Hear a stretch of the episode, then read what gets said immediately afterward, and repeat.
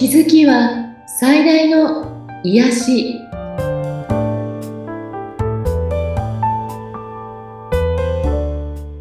皆さんこんにちは。アトラクションカウンセラーの広田ゆかりです。アシスタントの菅千奈美です。ゆかりさんよろしくお願いいたします。ちょっとお願いします。はい。前回ヒプノセラピーについてですね、はい、はい、お話を聞かせていただいたわけなんですけれども、まだその続きをですね、より深く教えていただけるということで、よろしくお願いいたします。はい。えっと、経験されたことない方は、え対抗催眠とか怖いわって感じる方もいると思うんですが、えー、繰り返しになりますけどこれ催眠ではなく誘導瞑想なので、はい、自分の意識もはっきりとある状態で見ることができますお話も普通にできますし、うん、すぐにごく普通の現実に戻ってくることができるので、はい。特にあの怖がるような内容では全然ないんですね。うん、で私自身が、あの過去ね、見た時、初めて見た時って本当に自分でも疑い深くなっていたので、はい、まあ、誘導に従って進んでいった時に、うん、まあ、目の前の、えー、ちょっとこう、塀っていうかね、扉をぐーんと開けるっていうのをやったら、まあ、大抵の場合みんな同じなんですけど、まず足元見るんですよね。うん。そうすると、自分が足元をふっと見たときに、あれって男の足だな、みたいに気づいて。はい。で、まあ、その時に、あの、皆さんが、やっぱり誘導してくださる方が、どんな足ですか？とか、どんな靴ですか？とか、徐々に上を見てって、みたいな感じでね、うん、自分の服装まで、はい、見ることができます。うん、その時私はなんか編み上げ的なこうサンダルみたいなのを履いていて、ええ、筋骨隆々で、うん、銀髪のもうなんかボディービルダーみたいな男の人だった。そうなんですか。すごくいかつい。はい。で、名前はちょっと思い出せなかったんですけど、うん、まあ次の場面が展開すると、もう本当に街中のコロッセオとかが見えて、うん、そして街中を土ぼこりとか、馬の、馬車のね、馬の稲鳴きとか、はい、ものすごいリアルに思い、あの、見えてるんですね、映像が。へそしてその時にタイミングよく、何しに来たの？って聞かれたら、あの、恋人に会いに来たって言って、うん、その恋人を向こうから浅黒い肌の美しい女性が歩いてきて、ああ、この人と結婚するんですって言ってるんですね。うん、で、また次の大事な場面に展開ってすると、うん、非常に仕事を頑張ってるんですね。うん、あの、鍛冶屋なの。はい。うんと、馬の蹄鉄とかやってるわけです。ええうん。それで、あの、非常にその仕事にエネルギー注いでるんですね。うん。うん。でもその次の場面に行くと、もう家の中でもう結構まあまあ年になってきていて、ですごくこう悲しげで、でどうしたの？って聞かれたら、あの、妻が隣の部屋で寝てるけど、もう助からない。うん、助からない病気だから、自分一人になってしまうって。で、妻のことが大事だったのに、愛していたのに、仕事ばっかりして全然大事にしてなかったっていう、すごく反省してる、悲しんでるんですね。はい。うん。じゃあその、奥様見に行ってくださいってお部屋に行った時に、ああ、もう虫の息で、亡くなる直前なんだけど、一瞬目を開けるんですよね。うん、そしてその目をじっと見たら、私の父だったの。もうすでに亡くなっていたんですけども、うん、あ、お父さんだって分かって、それでもう涙わーっと出て、うん、で、その時に、あの、その亡くなってしまうんだけれど、ああ、そうかって、この時にもっと一緒にいたかったってすごく思ってるんですね。愛していたのにって。うん、だから、今世では親子になって長くいられるように、うん、その親子で生まれ変わってきたんだなっていうことに気づいて、まあ、それでも父は私が30代の時に亡くなったので、案外早いお別れだったんですけれども、えー、うん。で、あのー、その後に自分が亡くなる場面に行ったら、すごく年取っててね、ものすごくひげの伸びた老人で、うん、でなんか救護員みたいなとこにいるんで、シスターが面倒を見てくれてるんですね。うん。で、その時の自分の気持ちを聞かれたら、うん、十分に生きたと。仕事もして十分に生きて、死ぬのは怖くないし、もうこの世に未練がないって答えるんですね。うん。そして、まあ、老衰で亡くなるんですけど、はい。その魂が上に上がっていくときに、何を学びましたかって聞かれたら、えっとですね、何にも考えてなかったのに、ベラベラ答えるんですよね、自分が。へえ。うん、愛を表すこと、うん。うん、自分があの仕事とかばっかりで、なんていうのかな、家族との時間大切にしなかったとか、うん。大切な人にちゃんと愛を表現しなかったっていうことを非常に悔やんでいるんですね。はい。それで、あの、今度はこうしようと、今度会えたらちゃんと愛を表現しようっていうふうに思って亡くなるとう。いうんことなんですね。うんから、そうかって、私、今世でも非常に仕事してるタイプなんですけど、はい。その時に、あ、私また仕事ばっかりしてたなってすごく気づかされて、ええ。うん。で、そうじゃない、もっと自分にとって大切なものは何なんだろうっていう考えるきっかけにすごくなったんですね。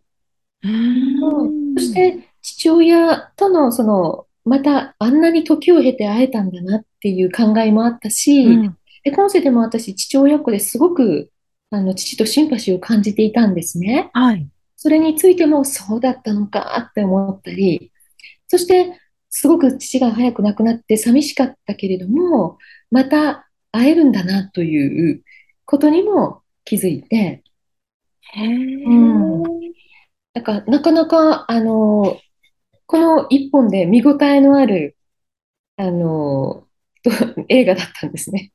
ねだから一番面白い映画だったってね、前回言ってましたけれども。はあ。あのたまたま私がすごくそれ早い展開で見れたので、うん。まだ時間あるので2本目見ましょうかとか言われて、ええ。2本目も見たんですよ。はい。うんで、でもそれについては、あの、ちょっと長くなるので、ビャーっとかいつまむと、うん。次にまた兵が現れたら、それは木戸みたいになっていて、うん。あ、で、そのもう扉開けなくても開いてたの、あ、もう全開です、みたいな。はい。で、入って足元見たら、草履を履いていて、あ、女性ですって、若い女の人ですっていう。でもその時自分の着物、姿とか全部はっきり見えて、うん。名前も思い出して、へえ、名前まで。うんうん。そしてその人生で、まあ私ちょっと芸者、芸者になってるんですけれどうも、ん。うん。まあその人生でまた、あの、その時夫だった人に会ったり、うん。あとは、その時非常に悩みを抱えていた母親との、えもうそこで会って、うん。その母と、そうか、こういうことだったのかっていうのが、そこでまた気づけたんですね。うん。うん。だから、問題が急に解決したわけではないんだけれども、はい。なぜこうなっているのかは分かったっていう、うん。この状況について、そうかっていう、かなり納得ができた瞬間だったんですね。うん。うん。なので、えっと、前世見たら全部解決ではないけれども、はい。その理由はわかる。そしてそれを受け入れることができるっていうのがうん。非常に大きいかなと思ったんですね。ああ。じゃあ、過去世を見たことによって、そのなんでこうなのか理由も分かって受け止められたことで、うんまたちょっと一歩うん進むことができるって感じになるんですかね。そうですね。その状況に対して前向きな気持ちになれたってことですね。ん。なんでっていう、ちょっと被害者意識だったところから、はい。そうかって、ここで私学ぶんだなっていうことが、あの、前向きに非常に考えられた。へえ。そして、もう一つ皆さんにちょっとこう、この話がいいかなと思っているものは、私が見たヒプノセラピーではなくて、えーと私、前にも話したと思うんですが、あの、霊能者のお友達すごく多くてね、はい。もちろん前世とかがパッとこう、何かこう相談した時にパッと見える方もいたりして、まあ、その方のアドバイスの話がとても面白かったので、うんと、私の知り合いが、まあ、離婚されていて、うん、で別に自分も離婚して違う方とその後結婚して幸せに暮らしている。でもその前のご主人が再婚したよというのが分かって、はい、たまたまあの方再婚したんだね、幸せになってよかったねって私が教えたときに、うん、その人が、えー、っていう、なんていうの？非常に反応が悪かったの。うん、で私びっくりして、え、な、どうして？って、別れたご主人幸せになってるのよくない？って言ったら、そその理屈ではそうなんだけど、うん、なんか、年々、もう年数かなり経ってるのに、許せない気持ちがふつふつと湧いてくるって。あの、これ実は多くてですね、うん、過去に別れた、まあまあまあまあ大変なことがあったんだろうけれども、彼を許せない、うん、でいるとか、うん、そういう方のご相談も結構あるんですね。はい。その時に必ず私お伝えしてる話なんです、これ。で、あのー、そうなんだって。今自分が幸せなんだから良くないって言ったら、その理性ではそうだけど、感情的に、なんかねっていうのがあって、うん、で、それをたまたま私、その霊能友達に、こうなんだよねって、どうしてなんだろうねみたいなことを言ったら、うん、まあ、たまたまその、ね、離婚した人については、過去世でも夫婦で、やっぱり夫と妻、同じ役だったと。はい。で、あ、結婚はしなかったのが恋人同士だった。うん、だけど、えっ、ー、と、男性の方がペテン師だった。あら。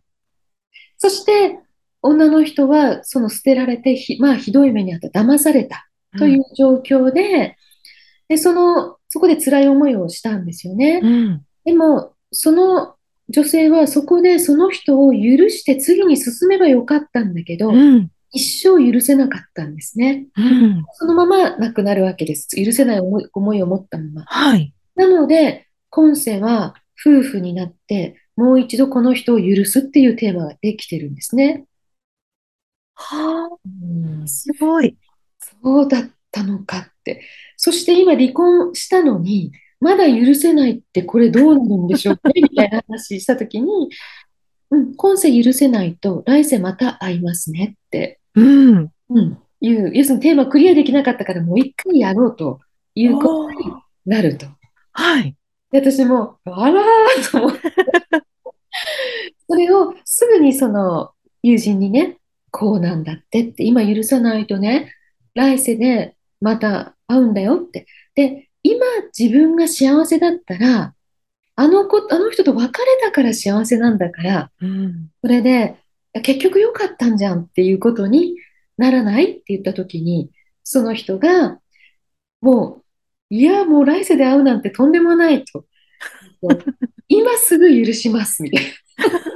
今、この瞬間に許しますっていう感じで、これもね、あの、ご相談にいらっしゃって、誰かにちょっと恨みを持っているっていう、ネガティブな気持ちを持っているっていう方にお話しするとみんな、ああ、今すぐ許しますって、これはみんなすぐおっしゃるんですね。そうですね。来世にまで持っていきたくないですもんね。来世またチャレンジ嫌じゃないですか？みたいな。許しってすごく重要なテーマで、はい。うん。だから、あの、前にもお話ししましたけど、許すのは相手のためじゃなくて、うん、自分のためなんですね。自分のため。うん、うん、この許しっていうテーマはものすごく深いので、うん、また、あの、お時間とって、この許しについてお話ししてみたいなと思ってるんですけれども、はい。まあ、前世っていうのは、そのいろんな意味で許しとか気づきにお役に立ちますよっていうことで、え皆さんにも、もしご興味あったら、あの、接種を受けに来てほしいなと思います。ねえ。どんなものが見られるのか。ちょっとドキドキしちゃいますけれどもね。いや、うん、そのお、お友達がね、自分を姫様だと信じてた方がいるのね。ええ、だけど、あの、自分の足元から見たときに、うん、あ、すごいボロボロの靴履いててお姫様じゃないってそして、なんか、ああ、手拭い腰に刺してるみたいなね。なんかこう、日本兵ですみたいな方もいたりね。だから自分がイメージしてるこんな感じかなっていうのと合致してる人もいれば、はい。全く違うものが出てくる方もいるので、うん。まあ、その時のお楽しみということになりますね。へえ、すごい。面白いですね。どんな過去性が見られるのか、うんぜひね、はいゆかりさんのセッションでもできるということですので、はいうん、受けてみてはいかがでしょうか。ね、はいあの、お役に立つのかなと思います。はい。はい。番組を聞いて、ゆかりさんのセッションを受けてみたいですとかね、えーご感想、ご質問などがありましたら、番組説明欄にゆかりさんの LINE 公式アカウントの URL を記載しておりますので、そちらからお問い合わせをお願いいたします。はい、今日もありがとうございました。はい、ありがとうございました。